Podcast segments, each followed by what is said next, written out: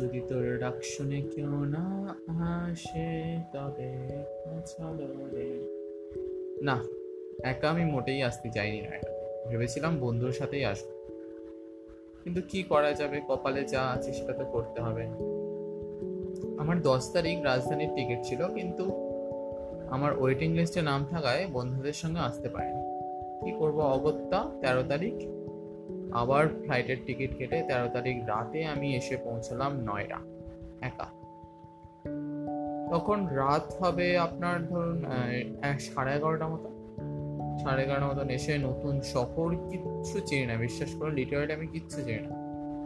নামলাম, বেরোলাম বিমানবন্দর থেকে মোটামুটি আপনার সাড়ে বারোটা, একটা করে তারপর নেমেই ফার্স্টে ওলার উপরে চেক করে নিলাম, আমার পিজিটা ঠিক কত কত দূরে।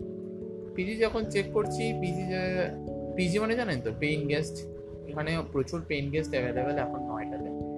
সেই পেইন গেস্টের একটাতে আমার কথা ছিল যে, আমি আসব আজকে রাত্রে হবে। সে অনুযায়ী কথা বলে ওনার অ্যাড্রেসটা নিলাম।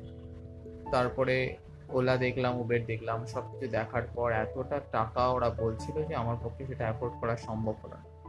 আমি সরাং করে বেরিয়ে গেলাম, বিমানবন্দর থেকে বেরিয়ে দেখলি দেখলাম যে অনেক আছে, অনেক সেরকম ছোটোখাটো ট্যাক্সি আছে, ওর মধ্যে একটা শেয়ারিং ট্যাক্সিতে আমি উঠলাম।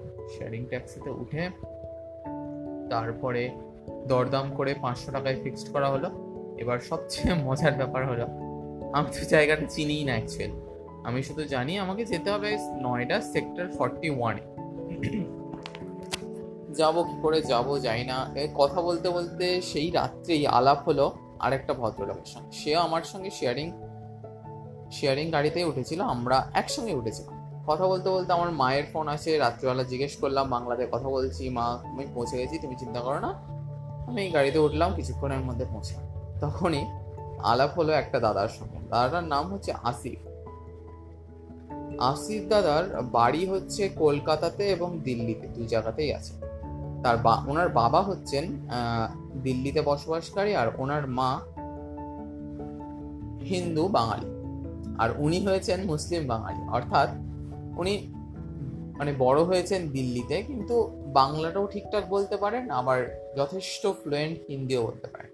ইংলিশ তো আছেন উনি চাকরি সূত্রে দিল্লিতে থাকলেও মাঝে মধ্যেই মায়ের কাছে ছুটে যান কলকাতা সেই নিয়েও অদ্ভুত। আমি সেদিন ওনার সঙ্গে কথা বলার পর বুঝতে পারলাম, কলকাতাটা ঠিক একটা শহর নয়। একটা শহর এমন নয় যে আমাদেরকে শুধু কিছুটা বন্ধ করে রাখে। কলকাতা হচ্ছে এমন একটা শহর যেটা তোমাকে যত দূরেই তুমি যাও না কেন, তোমার সঙ্গে অন্য একটা সেই সম্পর্ক তোমাকে জড়িয়ে নেবে আমার। আমি সত্যি বিশ্বাস করুন, প্রথম দিন রাত্রে এসেই আমার যে এমন অভিজ্ঞতা হবে, এসেই যে কলকাতার কারোর সঙ্গে আলাপ হয়ে যাবে, সেটা আমি কখনোই ভাবতে পারিনি। দাদাটা সত্যি ভালো। দাদাটা অবশ্যই আমার সঙ্গে ঠিকঠাক ফ্লুয়েন্টলি বাংলা বলছিল না। বাংলা বলছিল কখনো কখনো, আমি যখন বলছিলাম বাংলা, তখন দাদাটা বাংলা বলছিল না, হয়তো হিন্দিতে বলার চেষ্টা করছিল। কিন্তু আমি, আমিও বাংলা, হিন্দি দুটোই মিশিয়ে বলছিলাম আর কি। দাদাটা আমাকে হেল্প করল। দাদাটা একটা জায়গায় নেমে গেলেন, তারপর আমাকে ওনার ফোন নাম্বার দিলেন, বলল, ভাই, যখন যা দরকার হবে, তখন আমাকে প্লিজ প্লিজ জানাস।